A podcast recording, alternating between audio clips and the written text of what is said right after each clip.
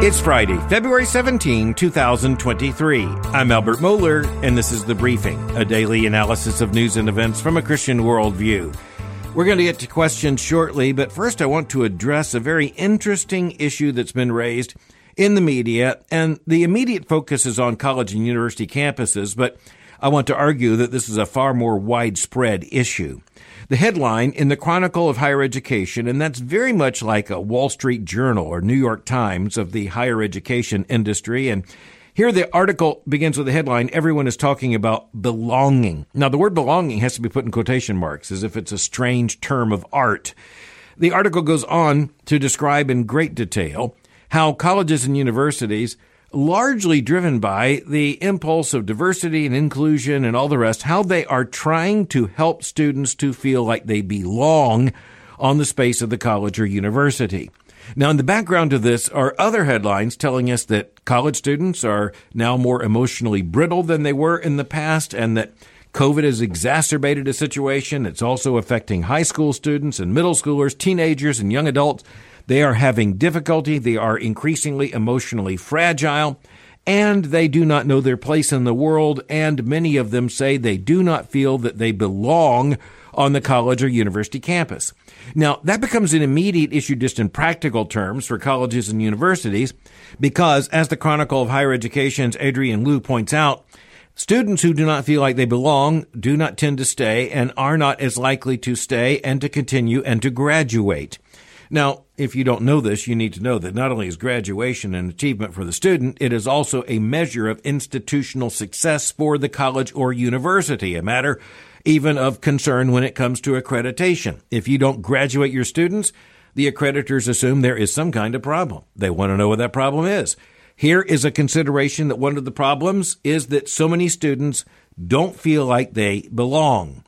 Now, there's a lot for us to consider here, but I think this is one of these issues that can help us in many ways. It can help us in worldview analysis, yes, but it can also help us in terms of helping those whom we love, to whom we are related, if not in our family, in the local church, who might actually be described by what we find in this article. We also see a clash of worldviews here, no doubt about it. That clash of worldviews shows up in the fact that so many of the people quoted in these articles have headlines such as something like Dean or Vice President for Diversity and Inclusion. You can understand what's going on there. Equity. It is very much part of the great ideological battle in which you have something like cultural Marxism, all the modern autonomy and individualism, all the ideology of inclusion and diversity and all that that includes, inclusively and diversively enough. All of that is in this situation. But also you have titles such as this. You have Belmont University in Nashville, quote, is hiring a vice president for hope, unity, and belonging. Now, I'm just going to say I'm not trying to throw Belmont under the bus here because of this title, but if you were trying to come up with a warm, fuzzy title that would actually be a joke about this, it's hard to come up with any title greater than the Vice President for Hope, Unity, and Belonging. Cue the music. There are so many diversions we could take from this. How exactly do you write that job description? Do you have one page for hope, another page for unity, another page for belonging? I just want to step back as a Christian and say, even as it's very easy to look at this and say, that's absolutely ridiculous, there are some big issues here we need to consider. First of all, the Christian worldview tells us that every single human being made in the image of God is not only an image bearer, but is also a social creature. God made us to be social creatures. The very gift of language is a part of what it means to be a social creature.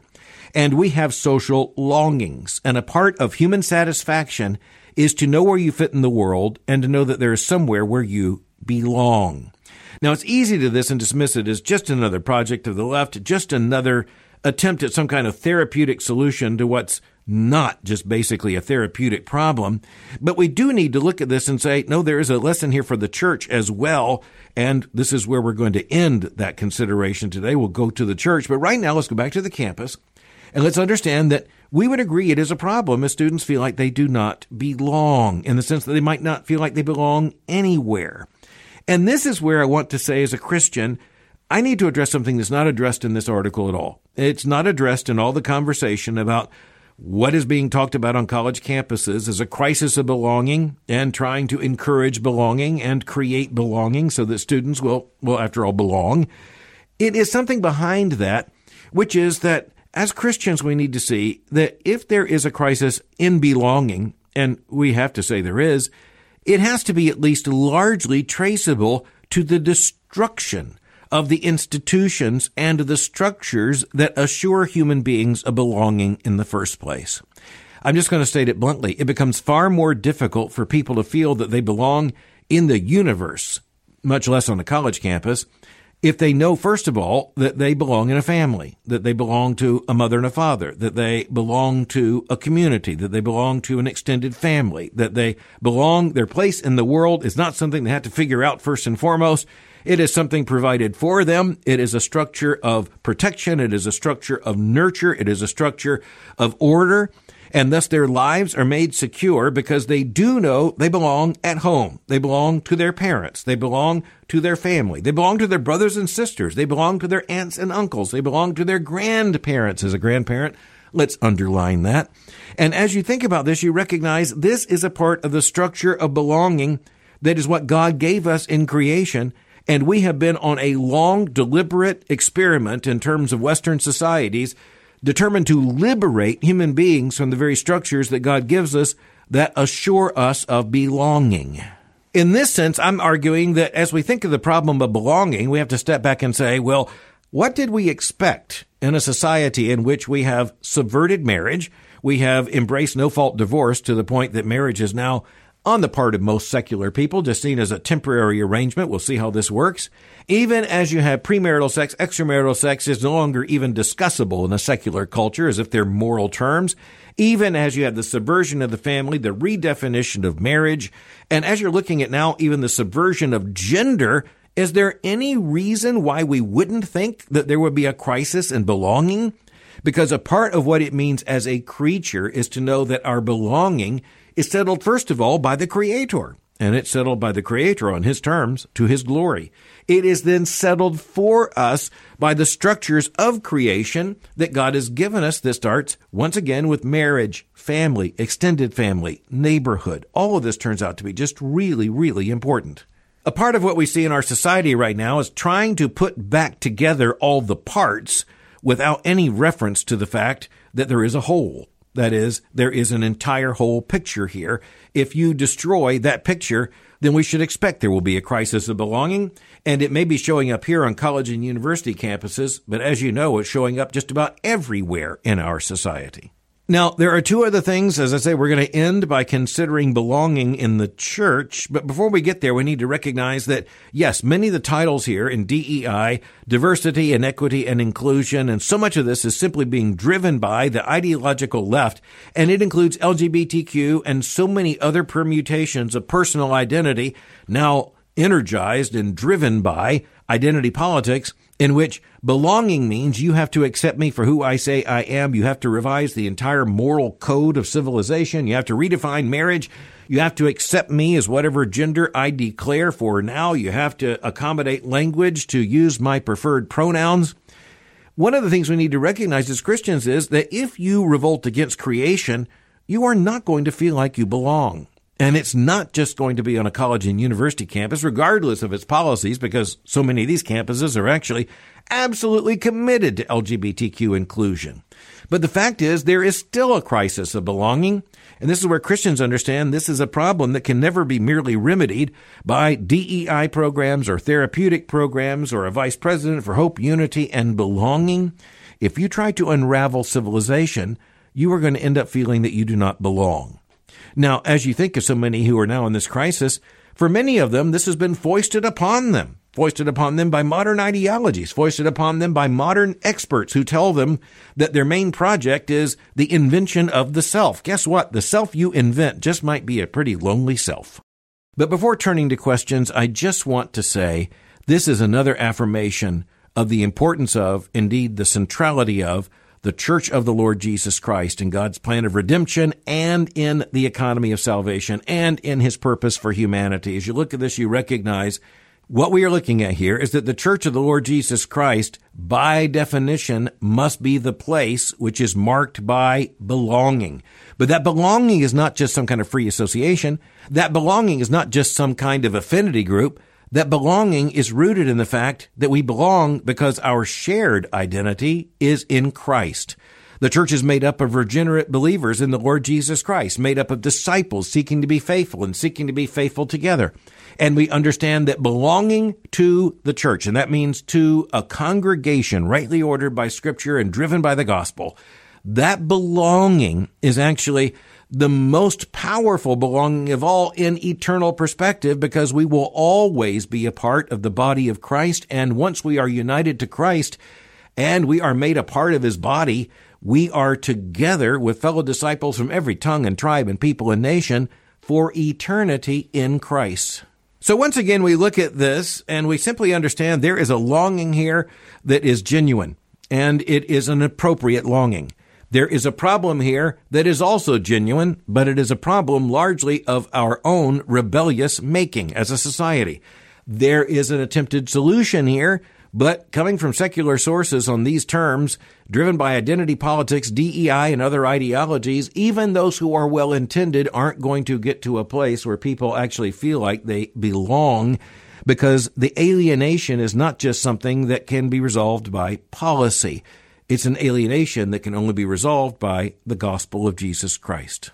So let's be determined as Christians to value and to strengthen our marriages, to value and strengthen our families, to value and strengthen our churches, and to value and strengthen our evangelism as well, our commitment to the gospel, and to seeing persons become whole by means of the gospel, be saved from their sins, and yes, to belong to Christ and to belong to the church as Christians together belong to each other.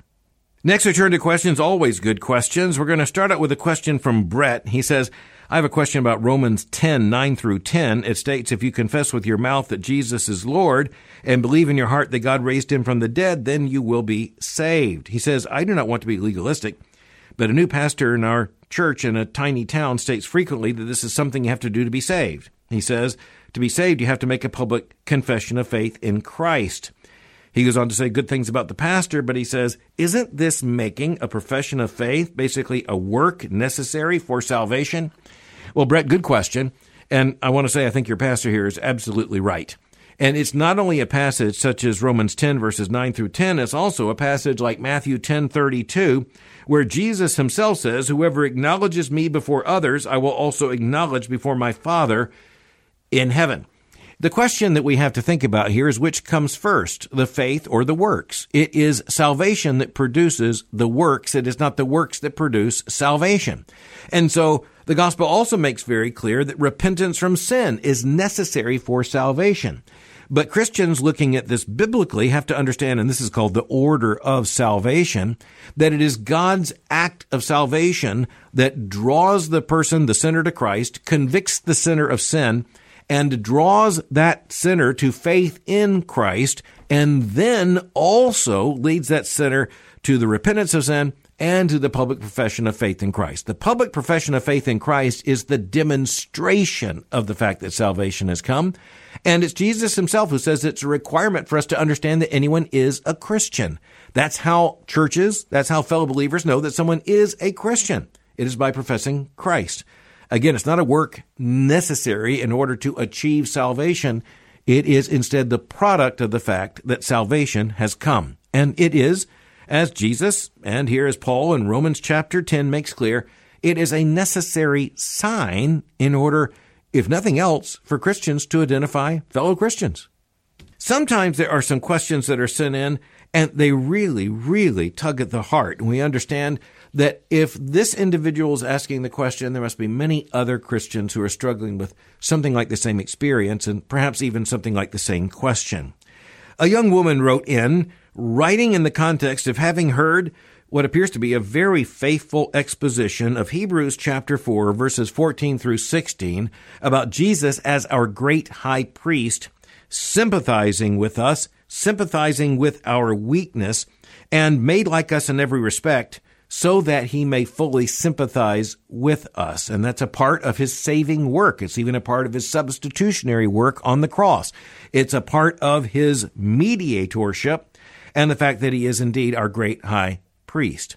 But understanding that, this young woman writes in and says, While I believe in Scripture fully and I understand what the writer of Hebrews is explaining here, as I listened to the sermon and went about my week, one thing kept nagging me infertility. I understand that Jesus is the sympathetic great high priest. Based on the text and elsewhere in Scripture, I get that he sympathizes with us. But the thing that gives me pause every time this comes up is infertility. How can Jesus, as a man, understand the desperate desire of a woman to have a child and not be able to? Now, she goes on further in posing the question in this situation, but I wanted to share that much with you in order to say this raises a very important issue. And it is an issue that has to do with how we understand Jesus, how we understand his work as mediator, how we understand the incarnation, how we understand the fact that Jesus is indeed a man. That he was born as a male baby. He was born of his mother Mary as the conception came by the Holy Spirit. How do we put all of that together? Well, here is one of the great mysteries of Scripture, but it's one of the great truths of the gospel. Jesus, truly, as our great high priest, he sympathizes with us, male and female, young and old, in every respect. In other words, he identifies with us fully. Now, that's hard for us to understand. It's hard for us to define, but we simply have to hold together what the Bible teaches, and that is that Jesus is truly man and truly God, and that as we understand the mystery of the incarnation, even though he was clearly male, he was, as the scripture says, even early in the Gospels, tempted in every way as are we. Now, that cannot mean merely male temptation or women would not be included within salvation. And that is decidedly not the case. And this means that Jesus was able to be tempted in every way, as is a man, as is a woman, as is persons of every single ethnicity and language group, as would be the young and as would be the old. How exactly does that happen? I don't know because of the glorious mystery of the incarnation of Jesus Christ, but I do know it is true because the Bible tells us so. Now, I want to say to the young woman who wrote this letter, I want to do my best to identify with you and to sympathize with you. My wife and I have known some similar challenges earlier in our married life, and I also just want to tell you that I would not presume as a man to experience either in terms of being a man or for that matter, even the duration of this kind of struggle. I would simply say that a part of my limitation as someone who would wish to identify and sympathize with you as a fellow believer in every way is that there are severe limitations upon my personal experience. There are severe limitations upon my ability to identify with any number of human challenges and human conditions, but those limitations do not apply to Jesus at all, which is why, as the gospel proclaims, the church and the redeemed are made up of men and women from every tongue and tribe and people and nation because he has identified fully with us all. He was tempted in every way as are we, and he sympathizes with us in our weaknesses. I want to thank this young woman for sharing this urgent question and for being so generous in doing so. It reminds us all, as part of the body of Christ, of our responsibility rightly to sympathize with each other as we pray for each other, and then to be reminded of our own limitations in that and rejoice in the fact that Jesus identifies and sympathizes fully with us, and that's without limitation. I appreciate another good question coming in from a listener. The question is this Is it a biblical mandate to be a member of a church? Is it sufficient to worship, study the Bible, support fellowship and seek wisdom from elders and pastors? Well, you know, that's a great question. And I've dealt with it in different ways, even on the briefing and even during this time. And I simply want to say that I appreciate the candor in asking the question, but the short answer to the question is yes, it is a biblical mandate to be a member of a church. And that's made very clear by the fact that we're ordered not to forsake the assembling of ourselves together, and by the entire thrust of the New Testament demonstrating that Christians are found within congregations, which are to be rightly ordered by the Word of God, and are to represent what it means for the body of Christ to be visible in local congregations. But you know what?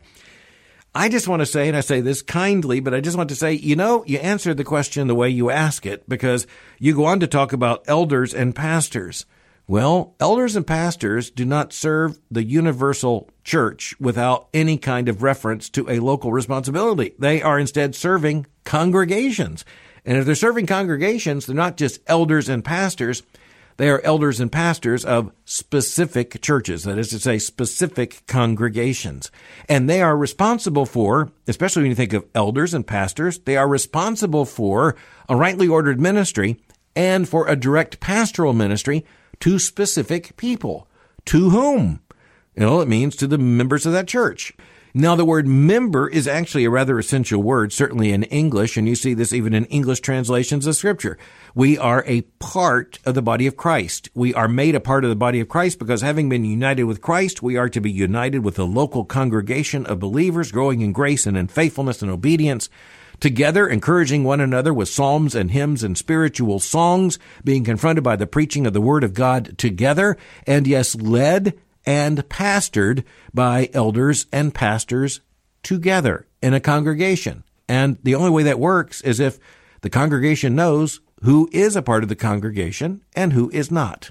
Now, by the way, this doesn't mean that you can't learn from and benefit from other elders and teachers. In this day, we should be thankful we can benefit by hearing the preaching of preachers now who are even dead. But there is no replacement for the preaching and teaching and pastoral ministry and oversight and fellowship that comes in the context of the local covenant community, which is a congregation rightly ordered, rightly structured, rightly deployed to the glory of God. I really appreciated a question sent in by Canon, a 17 year old Christian young man. And he asked the question, he says, over the years, I've gotten into multiple spats with friends over the issue of Christians joining the military. What are your thoughts on the issue? Is it moral? Can you be a Christian and be on active duty? Should you not join the military if you're already a born again believer? Well, Canon, I'm just going to say I'm thankful that this is something the Christian church has thought about for about 2,000 years because the Christian church began in terms of local congregations in the context of the Roman Empire, which after all included the Roman army. And one of the things we find out even in the book of Acts, references elsewhere in the New Testament as well, but just think about the book of Acts, there were members of Caesar's armed forces.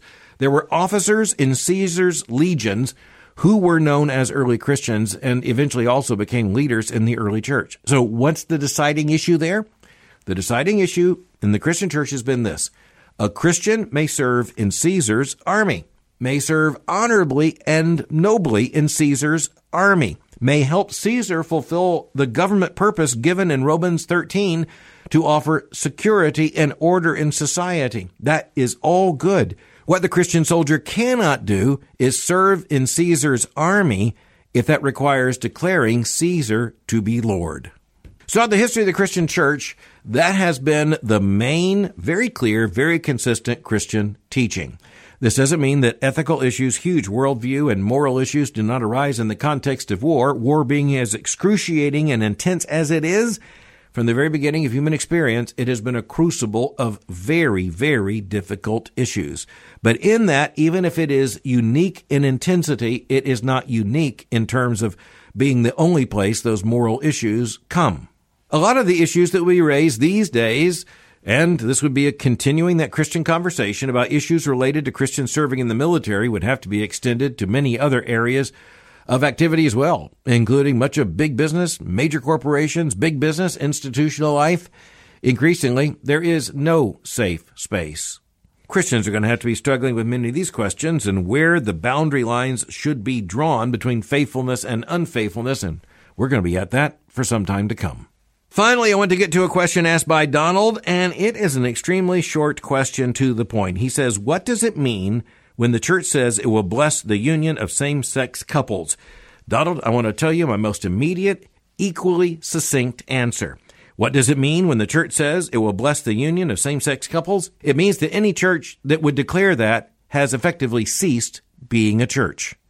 Now we're talking about this so-called middle position, which the Church of England has declared, saying it's going to bless same-sex unions, but not actually even conduct them. And it's a form of liturgical, theological, and moral insanity. I know that might sound just too direct, but I'm sorry, it's what it is. When you have a church that blesses what the church cannot, in biblical terms, bless, then the church has forfeited not only its moral credibility, but at this point how do you preach the gospel when you're blessing same sex unions if we understand what sin and what the gospel actually reveal in the scripture? So what does it mean when the church says it will bless the union of same-sex couples? It means it's no longer a church. It has become some kind of social institution often with very elegant architecture and a lot of people wearing odd clothes. Well, there you have it. I'll brace for the emails. Thanks for listening to the briefing. For more information, go to my website at albertmohler.com. You can follow me on Twitter. I go into twitter.com forward slash Albert Mohler. For information on the Southern Baptist Theological Seminary, go to sbts.edu. For information on Boyce College, just go to boycecollege.com. I'll meet you again on Monday for the briefing.